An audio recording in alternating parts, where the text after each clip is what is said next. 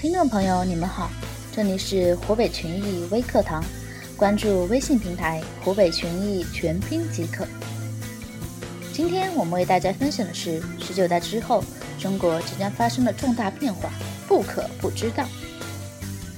即将召开的党的十九大是在全面建成小康社会决胜阶段，中国特色社会主义发展关键时期召开了一次十分重要的大会，承担着谋划决胜、全面建成小康社会、深入推进社会主义现代化建设的重大任务，事关党和国家事业继往开来，事关中国特色社会主义的前途命运，事关最广大人民根本利益。大会将于十月十八日召开的消息，全球都在卯足了劲地关注十九大的动态。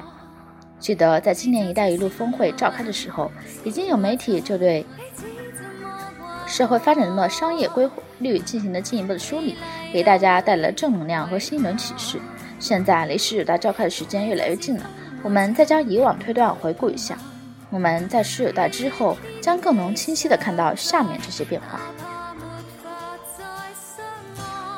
一、中国产业的结构，一维的传统产业。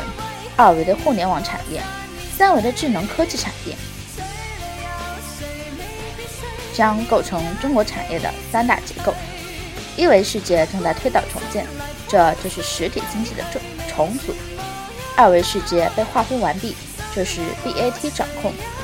三维世界正在形成，高维挑战低维总有优势，降维打击几乎是必胜。所以，网店可以冲散实体店。而微信的对手一定在智能领域诞生，真正的好戏还在后头。二，革完传统企业的命之后，互联网开始自我革命。新浪、雅虎、搜狐、网易是第一轮、第一批沦为传统企业的互联网公司；阿里巴巴、淘宝、百度、京东是第二批沦为传统企业的互联网公司。三，中国当下企业分为三个等级：三等企业做服务，二等企业做产品，一等企业做平台。企业的出路唯有升级成平台化。平台化的本质就是给创造创创造者提供创造价值的机会，把自己变成一个价值创造的平台。未来所有的公司、企业、组织都将平台化。原来的企业是横向发展，越做越大，涉及面越来越宽，因此企业越做越容易展开同质化竞争。今后的企业是纵向发展，越做越精，挖掘度越来越深。这种变化使行业将越来越垂直，协作越来越完善。于是，中国越来越细分，结构越来越周密，企业与企业之间、行业与行业之间的独立性越来越强，差异化共存成为商业主流。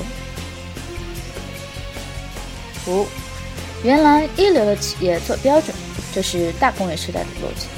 所有的产品都是被整齐划一的，标准的制定者可以坐享其成。今后，一流的企业做服务，是那种能够满足各种消费者各种需求的服务，往往是定制性。它对企业两方面要求比较高：第一，就是提供定制化的能力，也就是科技；第二，就是对接消费者的能力，也就是互联网。六。雇佣时代已经过去了，合伙的时代已经开启。无论你愿意出多少钱，你都很难雇佣到一个优秀的人才，除非你跟他合作，大胆大度的把股份转让出去。海纳百川，有容乃大。七，中国电子商务进化论：B to B、B to C、C to C、C to B、C to A，从商家对商家到商家对个人。个人对个人，个人对商家，最终是个人对工厂。未来每一件产品在生产之前就是要让顾客试试。个性化时代到来，乃至跨国生产和定制。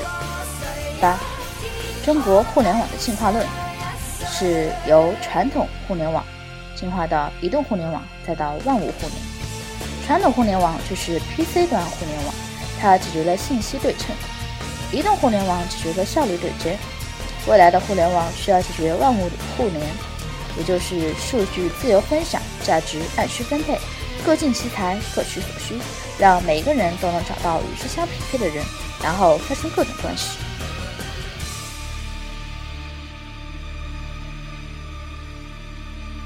九，中国媒体的进化论是由传统媒体向新媒体、自媒体至信息流的进化。媒体正在由集中走向发散，由统一走向聚合。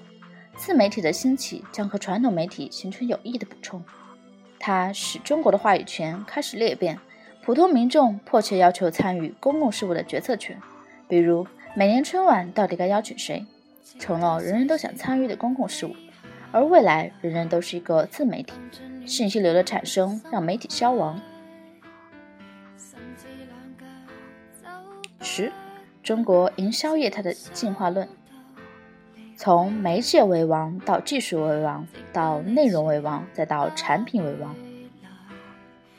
传统广告总是依靠媒介的力量去影响人，比如央视的招投标。后来的互联网广告开始依靠技术实现精准投放，比如按区域、按收入、按时段投放。再后来，社交媒体的崛起使好的广告能自发传播，而未来最好的广告一定是产品本身，最好的产品也一定具有广告效应。十一，中国产业链的流向正在逆袭。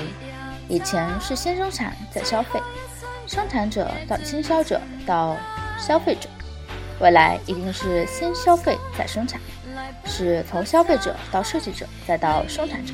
因此，传统经销商这个群体将消失，而能够根据消费者想法转化成产品的设计师将大量出现。十二，未来所有的经销商都将变成服务商。他们不再依靠帮厂家售卖产品赚差价挣钱，而是依靠自己向消费者提供后续的增值增值服务赚钱。这有利于发挥他们的创造性和主动性，也有利于产品的售后。好的，听众朋友们，今天的信息就分享到这里，我们下期再见。